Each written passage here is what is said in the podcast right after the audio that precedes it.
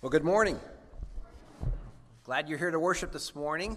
We are delighted to welcome back Reverend Dr. Leanne Ketchum this morning. Dr. Ketchum is the assistant professor of preaching and practical theology at Anderson University, where she works to equip and empower women and men in their calling to love God and to serve the church. And she has. Uh, she does that, but she's also pastored in various places. She's pastored in the Rocky Mountains of Colorado, the east coast of New Jersey, and most recently, she was a youth pastor in downtown Toronto in Canada. Uh, she lives in Noblesville uh, with her husband Andrew, uh, her daughter Chloe, and her uh, fluffy golden doodle. In her free time, she can usually be found reading, sewing her own clothes, or trying out a new hobby or DIY projects. So we are delighted to have you back with us, Leanne. So let's welcome her.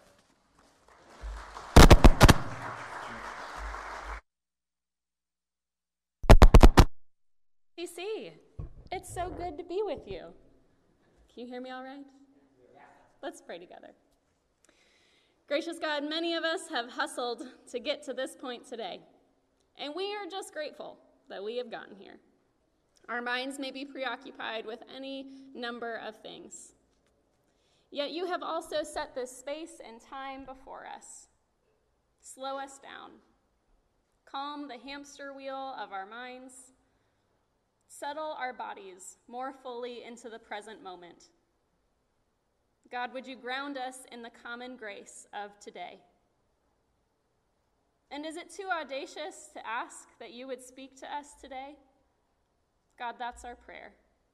That we would hear your voice today, above my voice and above all the voices that crowd in on us. In Jesus' name, amen. Well, happy Easter, ECC. Uh, did anyone do an Easter egg hunt last weekend?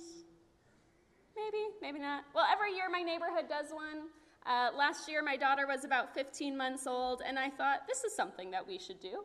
She can walk, she can pick things up. Let's try this out. Well, if it's been a minute since you've had small humans in your house, allow me to refresh your memory that start times are kind of more like a suggestion, a loose hope rather than something that you can actually adhere to. So there we were. We were uh, going down the sidewalk. What I thought was a pretty, pretty decent 10 minutes late. Not too bad. We've had worse. Uh, so I, you know, we bundle up in the stroller. We set off on this walk, barely late. And what I am expecting is this sort of quaint, picturesque Easter basket experience that is about to unfold. Well, turns out that 10 minutes late is much too late because when we get to the park, it's done. And it is just this pack of wild things out there. And they have gotten all the eggs, and it's over. So we just turn around and we go home. so I had some expectations. I'm sure you've had expectations of life before. You may have had expectations coming to church today where you were expecting to see this guy. I mean, look at him. He really knows some stuff. And instead, here you are, and you're stuck with this joker.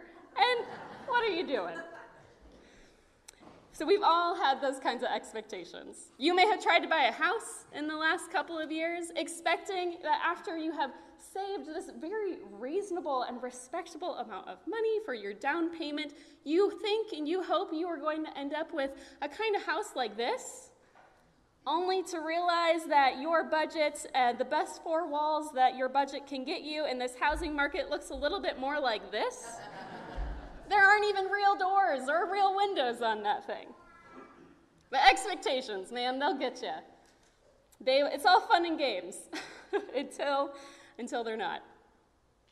Most of the time, we might laugh about these kinds of expectations, but underneath, there's this sort of question what happens when our expectations collide with reality?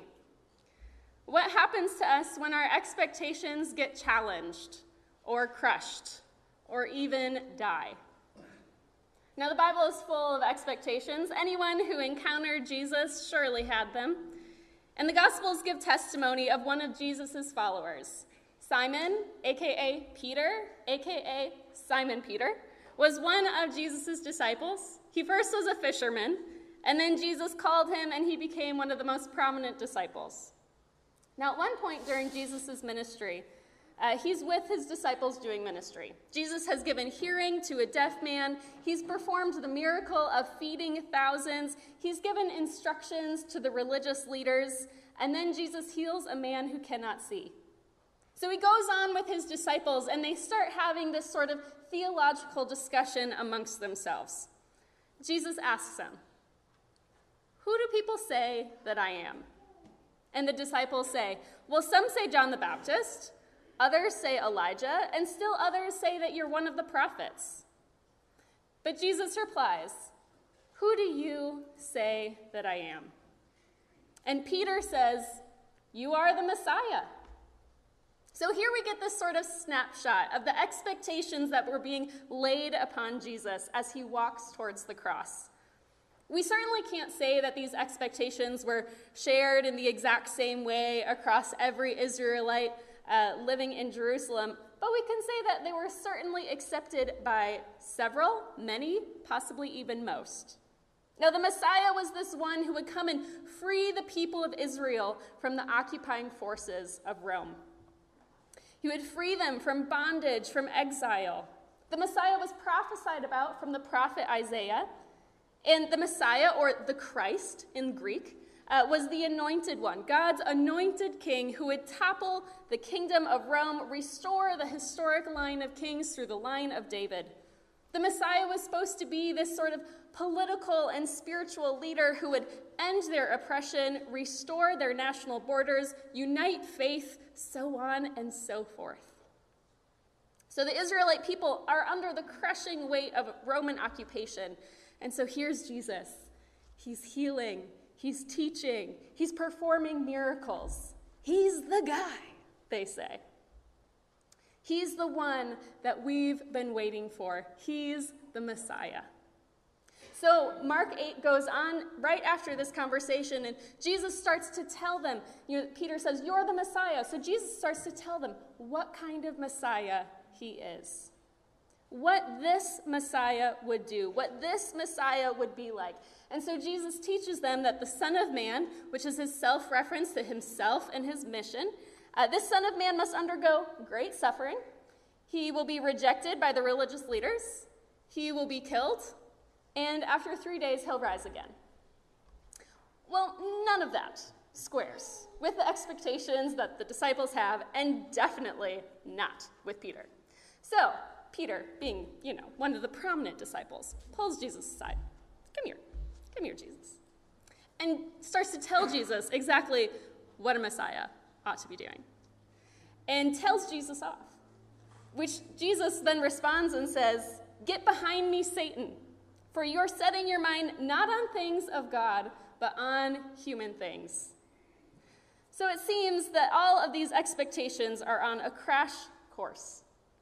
But ministry continues. Uh, they, the disciples and Peter seem to be able to set their expectations for Jesus aside, uh, aside from Jesus' expectations of himself, until this difference of expectations will explode due to reality.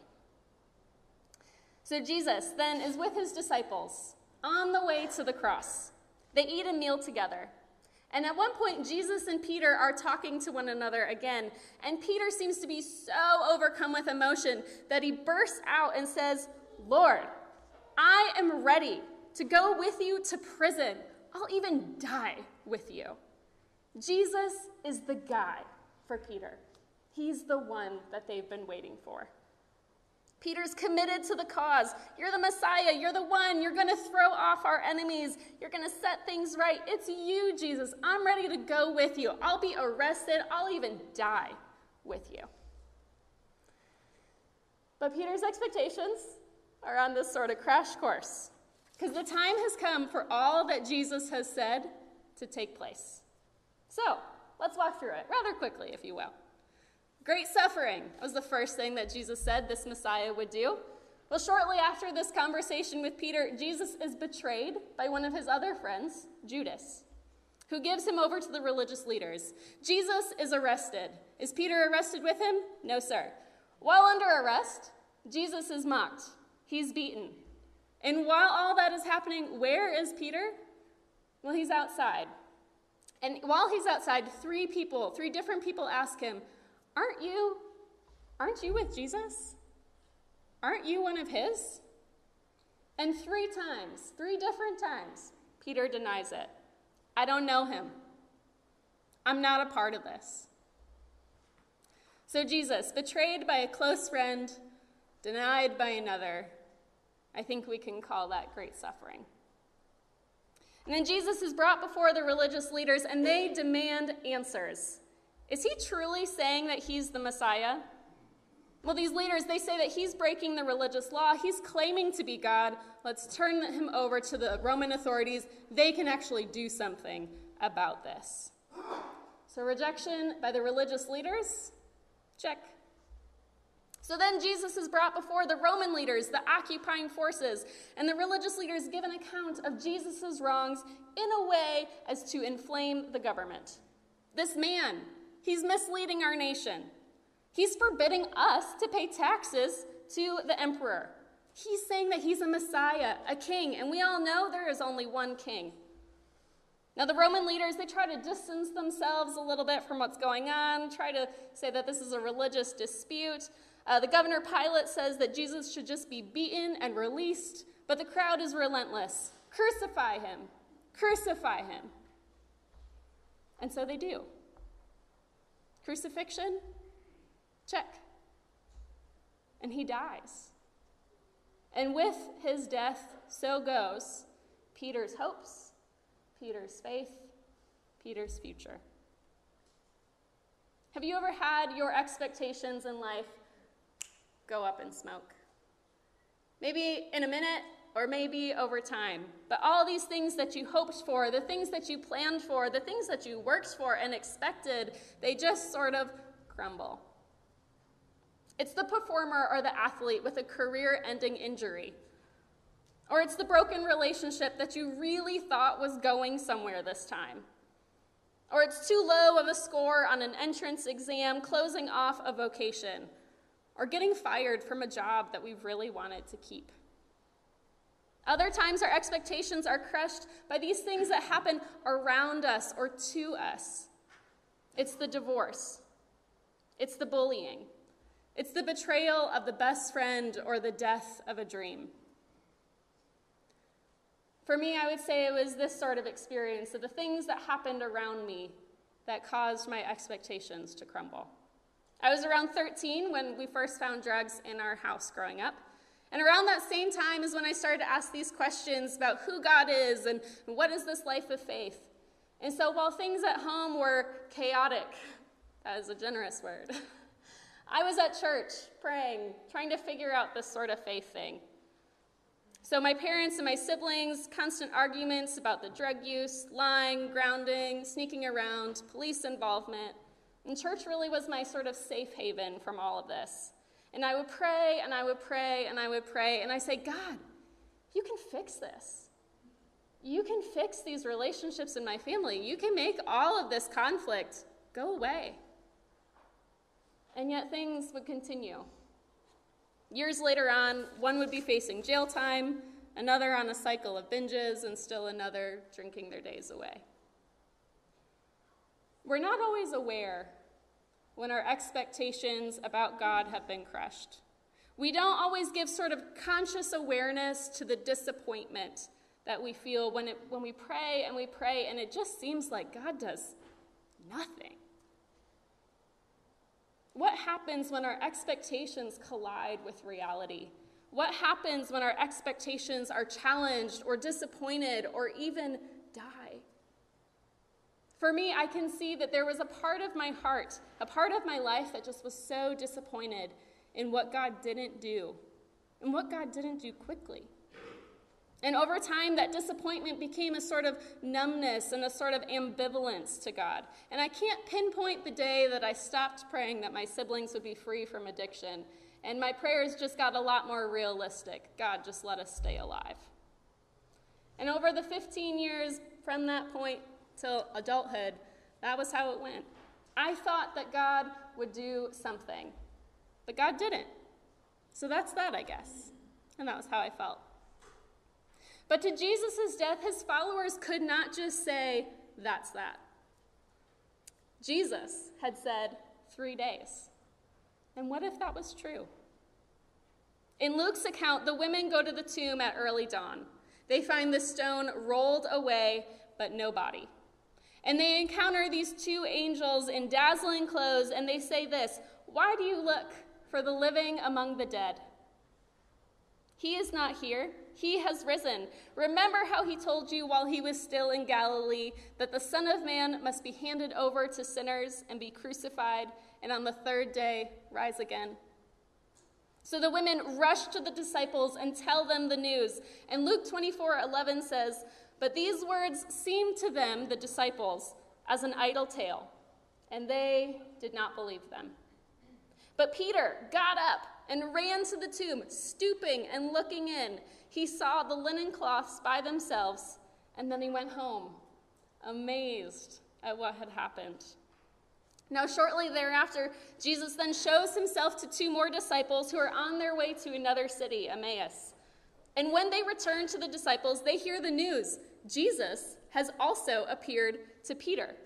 Not only did Peter see the empty tomb, but Jesus had appeared to him. And the Apostle Paul corroborates this in 1 Corinthians 15 when he writes the summation of the gospel that he's proclaiming. And he says this Christ died for our sins in accordance with the scriptures, and that he was buried, and that he was raised on the third day in accordance with the scriptures, and that he appeared to Peter and then to the twelve. Then he appeared to more than 500 brothers and sisters at one time, most of whom are still alive, though some have died. And then we get the text that we've read here today, this morning. Jesus shows himself to the disciples. They're fishing. They see Jesus on the shore. Peter is so overcome that he jumps in the water and swims to him on the shore. The disciples have breakfast with Jesus. And you see, this Jesus is not a ghost. They can eat breakfast together, they can touch him. He is truly risen. And for each time that Peter had denied Jesus outside when he was arrested, Jesus asks him again, Peter, do you love me?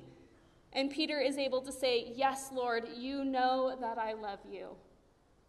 And as Peter encounters the risen and resurrected Lord, so also is his faith and his future resurrected along with him. Resurrection? Check. You see, the Romans crucified tens of thousands of people before the time of Christ. But as far as I know, uh, we don't know the name of a single one who was crucified, which is exactly what the Romans had in mind. You see, crucifixion was a particularly cruel, sadistic, dehumanizing way to die. Uh, it was as public as the Romans could make it, where they had the crucifixions along a public road where people could walk by and revile these victims. And the message was clear this object pinned up before you is not human. They are not one of you. They're not fit to die like a human being. They are not part of the human community. They are only fit to be discarded like trash and obliterated from human memory. But there is one name, to my knowledge, that we do know of one who was crucified one name that could not be obliterated from human memory, and that is Jesus of Nazareth, the name that we would never have known had he not been raised from the dead. Peter and the first disciples had their expectations crushed and crucified on a cross. But the reality of a risen Lord was better than they could have dreamed. They expected the Messiah to overthrow the Roman Empire, but God's Messiah was bent on overthrowing the powers of sin and death. They expected the Messiah to end the suffering of one nation, but God's Messiah was intent on ending the suffering of all humanity, taking that suffering into himself. They had hoped that Jesus would be the one to redeem Israel, but God was intent on all of creation. Now, the Gospels report Jesus' Jesus's appearances to his followers, to the women, to Peter, to the disciples. And you see, Christ's resurrection was not just this bringing back of their old expectations, it was not just a return to plan A. Those were dead, they were gone. Christ's resurrection brought about a transformation to their preconceived ideas about God. Because Christ has been raised, our crushed hopes, Our faith, it's never just a that's that. I guess that's how it is. God is just in the business of bringing life out of death. It's just part of who God is. God's in the business of taking our small visions of who God is and bringing about what only God can do, transforming them in the light of glory. In the resurrection of Christ is the promise that we too, our very lives, our hurts, all of this in our weary world, all the things that scrape us and hurt, all of this can be made new. And I know that there are places of crushed hope in you. I don't need to know what, what it is. I just know that we're all human in this room, so I know that we all have them. And whatever they may be, you have experienced pain. You may be sitting here today quite simply in that pain. Or you might be past that, feeling rather numb and ambivalent about what God could possibly do. But Christ has been raised from the dead. The crucified one is a risen Lord. And so you too, in your life, in your faith, in this very world, can be transformed and know new life. I witnessed this transformation one day sitting on a beige couch in my one bedroom apartment in New Jersey. I was on the phone with my mom, and we chatted about this, that, whatever. I was giving her an update on school, hearing about how things were with my family. And the conversation rolled around inevitably to this sort of pause. And this is the pause where I am supposed to ask how my siblings are doing. I'll confess, I didn't always ask. Sometimes things are just so painful that you can't always ask, and I truly did not always want to. But that day I did. I asked my mom, you know, how are they doing? What's going on? Things had been so wrong and so broken for so long. But this time, when I asked her, 15 years down the road, she shared with me that each of my siblings, through various methods and means, were not using substances, they were working, they were starting to make amends. And I sat on my couch after that phone call ended in silence for what seemed like an eternity. They might not have called this a work of God. None of my siblings would, would say that they're Christians. They wouldn't account for any of this that way. But I know an empty tomb when I see one, and I know what it means. And I know a risen Lord when I see him on the beach, and I know what it means. Christ is risen. Let's pray. God, if we're honest, there are portions of our hearts, of our lives, of this world that just seem so irrevocably broken where our expectations have been crushed long ago. And so, God, today we pray for your resurrection power, that we might witness your work anew in our midst. God, where there are places of crushed faith in our hearts, would you resurrect us like Peter and the disciples? When we think about the futures that we could have had, would you transform our present into your future, that we might join with you in the work that you're doing in the world? God, would you heal us? Bring us face to face with our resurrected and crucified Lord. In Jesus' name, amen.